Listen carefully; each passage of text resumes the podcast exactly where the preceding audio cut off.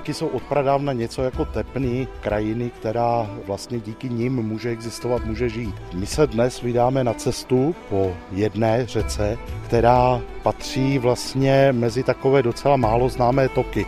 Málo známé zejména pro lidi, kteří nepochází ze Zábřežska, případně z východních Čech, kde tato řeka pramení. Ačkoliv nese jméno Moravská Sázava, tak zajímavé je, že pramení ve východních Čechách na západním úbočí části Orlických hor ve výšce asi 810 metrů na úbočí Bukové hory.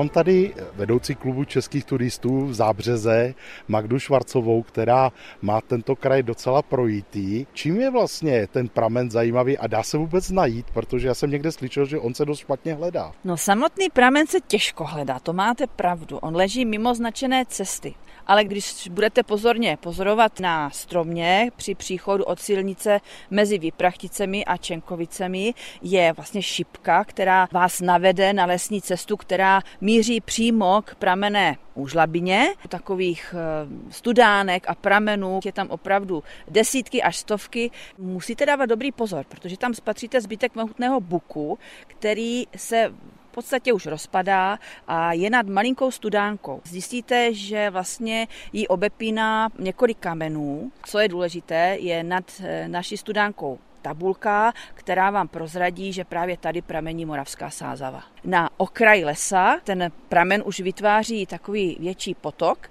a později se potom stává řekou. Odkud potom odtéká voda do eh, toho údolí. Zajímavé je, že vlastně 500 metrů odsud vede rozvodí, takže kdyby ten pramen byl kousek výš nebo kousek více severně, tak by pravděpodobně Moravská sázava se ani nemenovala Moravská, protože by tekla do Labe. Ale takhle je to jedna z nejzápadnějších řek, která vlastně teče směrem do Dunaje.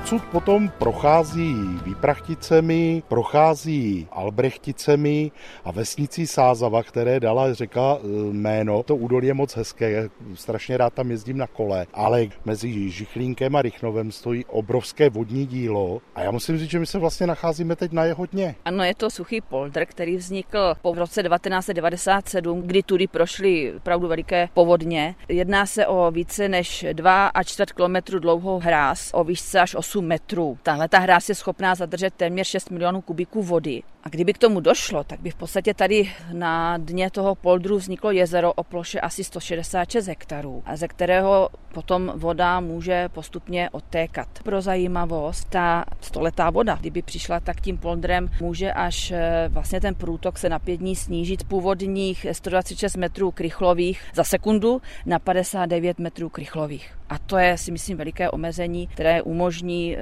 záchranu jednak lidí, majetku pod poldrem a všechno, co s tím souvisí.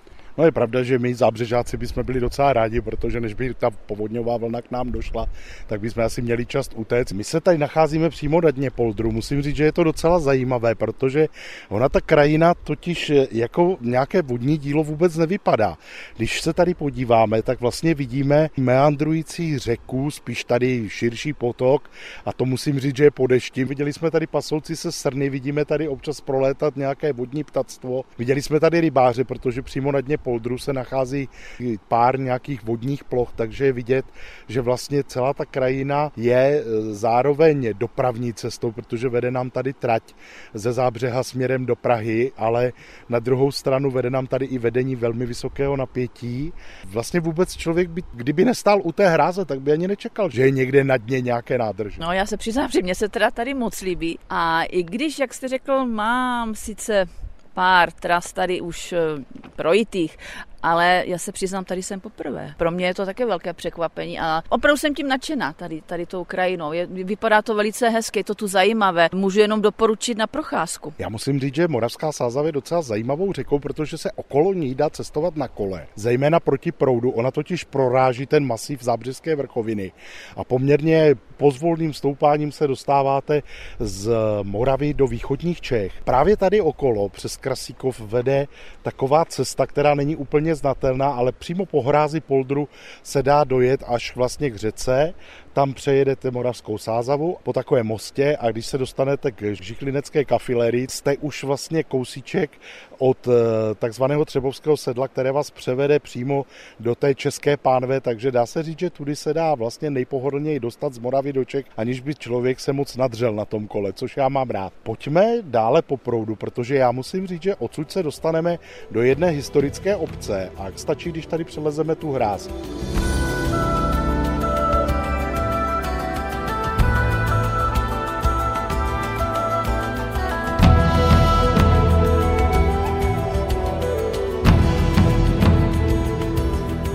Jsme se posunuli na takové zajímavé návrší, okolo kterého vlastně řeka Moravská Sázava obtéká a tvoří takové místo, které je ze tří stran obklopené vodou. A tady nacházíme zbytky docela zajímavé stavby. Ano, týká se to vlastně kláštera Koruna Marina ze 13. století a vy v podstatě, když pojedete tratí na Prahu, tak po levé straně si můžete všimnout opravdu jedné jediné zdi s takovým jakoby dřevěným balkonkem, když to řeknu.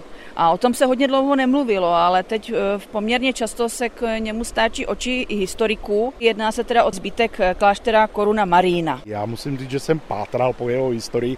Mimochodem je s ním spojována krásná pověst, že jeho zakladatel, tehdejší pán na Moravské Třebové Boris z Riesenburka, údajně právě eh, tady při nějakém lovu byl těžce zraněn, když spadl z koně a prý slíbil, že postaví klášter v případě, že se zachrání. To se podařilo, takže vytvořil právě kolem roku 1267, takže vytvořil základ pro 12 mnichů augustiniánů, které jsem pozval z Brna a vytvořil tento klášter. To, co tam vidíme, je vlastně zbytek původního konventního kostela. Údajně se zachoval z něj ještě i zvon, ale e, jinak vlastně to je jediný zbytek toho, co se zachovalo. Je to pozoruhodné, protože třeba hrad, kde Boris Drisenburka bydlel na Třebovském hradisku, už se vlastně nedochoval, jenom tady toto místo, ten klášter. A zdaleka to není jediná historická stavba, e, která s Boršem Drisenburka souvisí. Pokud bychom se totiž po Moravské sázavě vydali dál, tak se dostaneme do nádherného údolí. Všichni, kdo jedou tím vlakem, tak ho mohou obdivovat. Vysoké lesnaté kopce zábřežské vrchoviny tam tvoří úžasné panorama. A vlastně e, uprostřed toho údolí se nachází obec a taky takový kopec. No a tam je... Tam je Hoštejn. Určitě znáte, zase se vrátím k tomu, když cestujete vlakem prakticky na Prahu nebo zpátky, tak vás určitě okouzlí. Mohutný travnatý kopec, na něm stojí pískovcový jehlan. A já si pamatuju, že kdysi dávno mě maminka říkala, že je to vlastně hrad, který ale byl už kdysi dávno jakoby skryt vlastně pod nánosem hlíny a já jsem si vždycky opravdu myslela, že je to špička té věže toho hradu, ve kterém určitě sídlí nějaká krásná princezna. Ale ono to tak nebylo. Ono je to opravdu pískovcový jehlan, který vlastně připomíná dokončení dráhy už v roce 1845 eh, staviteli Kleiny. Říká se tomu milionový jehlan, jestli pak víte proč? Nevím že by byl tak drahý, anebo ho navštívil milion ty návštěvník. Říká se to, že to bylo proto, protože prý stavba dráhy byla tak drahá. Nicméně vyhráli výběrové řízení v té době, takže to asi zas tak strašné nebylo. Ale přejme jim to, byli šikovní.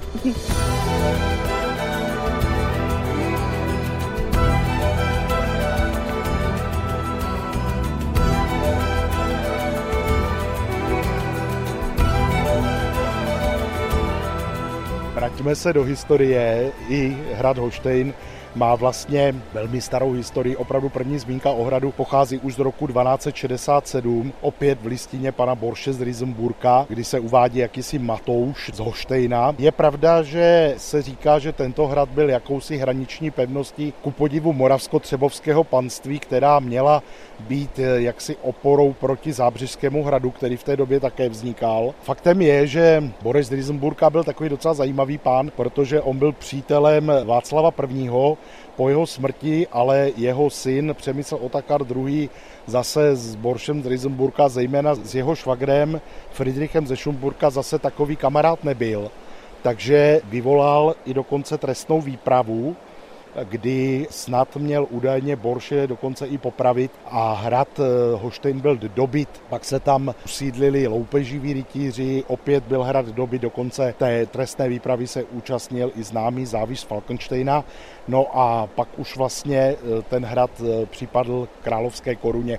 Později drželi Štemberkové a vlastně kolem roku 1464 se stal majitelem rod Tunkluk, pro které byl ten hrad už celkem zbytečný, takže ho částečně pobořili. Eh, později byl vlastně srovnán se zemí. Říká se, že část hoštinských domů je vlastně postaveno z hradu Hoštejna. No ale mimochodem, ono tam ten hrad stojí za to vidět i dnes. Ten výstup sice není úplně jednoduchý, ale zase ten výhled. Ten výhled je naprosto famózní, to, to musíme přiznat. Já bych se ještě možná vrátila k tomu Hoštejnu, protože hrad jako takový postupně zanikal, ale Aspoň jedna vzpomínka je, a to je ve znaku našeho města Zábřeha, kde vlastně se dostal jako taková malinká věžička taková připomínka toho, že Hoštěn opravdu patřil vlastně Tunklům, kteří obývali i, i zábřeské panství. No nicméně byla by velká škoda, kdyby skutečně hrad jako takový byl smazán navždy z očí, protože má svou historii, má nám co říct a proto se vlastně v Hoštěně našla skupinka lidí, kteří vlastně přistoupili k rozsáhlé úpravě hradního areálu a i pro ně vlastně bylo takovým docela velkým překvapením, že hrad jako takový zrovna nejmenší nebyl, ba naopak byl velice rozsáhlý, asi přes dva kopce, když se potom díváte jakoby z toho návrší, což tedy opravdu zase svědčí o tom, co jste říkal, že vlastně měl své opodstatnění i v, v historické době těch eh, lidí a vlastně majitelů panství, o kterých jste mluvil.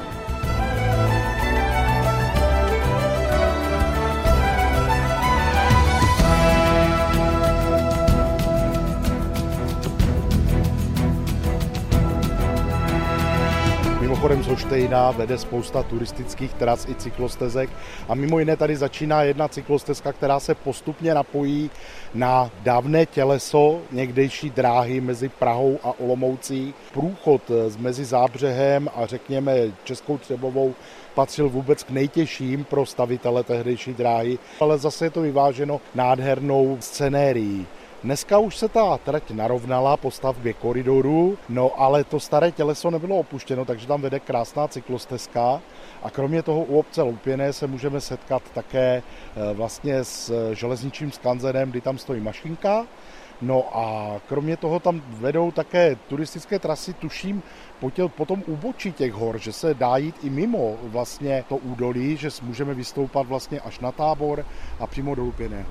Přesně tak, můžete, jak ty říkáte, na tábor a v podstatě vy přecházíte potom dál na Dolní Bušínov, kde je taková příjemná rekreační oblast pro turisty a můžete pokračovat dál potom na Jahodnici a nahoru na Pobučí, Maletín a dál i na Míro. Potom, kdybyste se eh, podívali do map, tak eh, uvidíte spousta možností, jakým způsobem můžete můžete pokračovat v podstatě tady z toho železničního skanzenu zase dál. Když se budeme dívat ale e, po toku řeky Sázavy, tak e, samotné Lupěné je zajímavé, je tam krásný starý betonový most z roku 1911. Pamatuju si, že v dávných časech vždycky se za něj zachytili kery a pak to tam jezdili vojáci odstřelovat. I to řeka Sázava uměla. No ale byla tam taky pěkná hospoda. No, byla, je tam i dodnes. Je to legendární hospoda u Oskara. E, vlastně ona byla pojmenovaná podle otce a syna Oskaru Gitlerových, kteří podnik provozovali prakticky od 20. až do 70. let 20. století. Samozřejmě, kdo by neměl rád e, po krásné vycházce kolem Moravské sázavy pořádné, dobré, vychlazené hanušovické pivo, no a třeba i chleba s tvaruškem, na který si také vzpomínám. To byl legendární. Kdo si nedal u Oskara chleba s tvaruškami, jako by tam vůbec nebyl.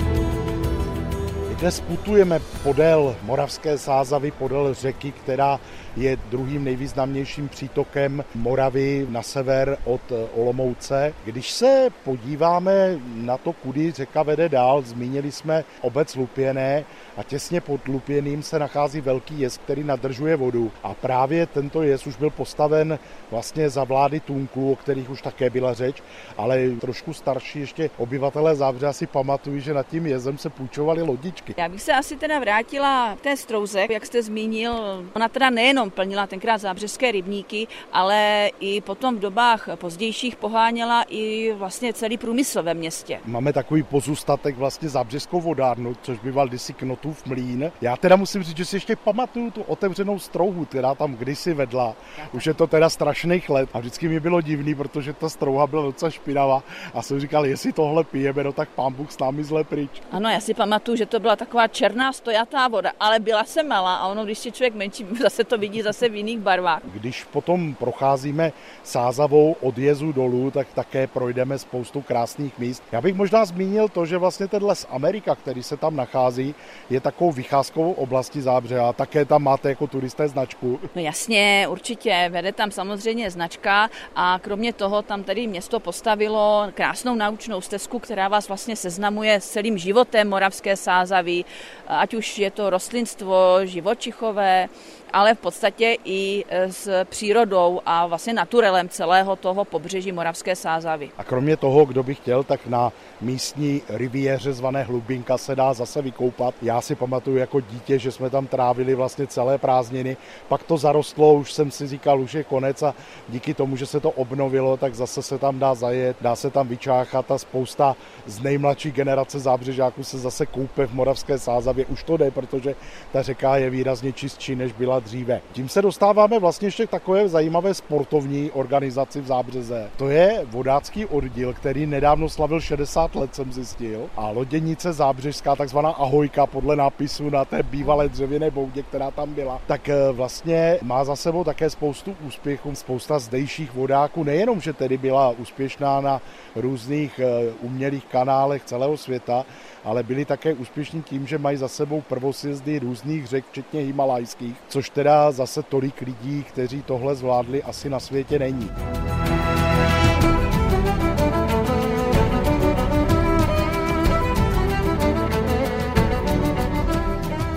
No a pak už se dostáváme do centra města. Máme tam kostel vlastně a to je nejmladší kostel v Zábřeze. Ano, ten pochází z roku 1904 a prakticky se zase vracíme k té rodině Brasů, eh, která tam eh, založila továrnu na spřádání eh, bavlny a barvení bavlny. Ten evangelický kostel samozřejmě patřil německým mluvícímu obyvatelstvu, stejně tak jako i, budu říkat, kasárna, která teď slouží jako byty, tak právě v dobách ještě těch Brasů tam byla zřízená vlastně německá škola.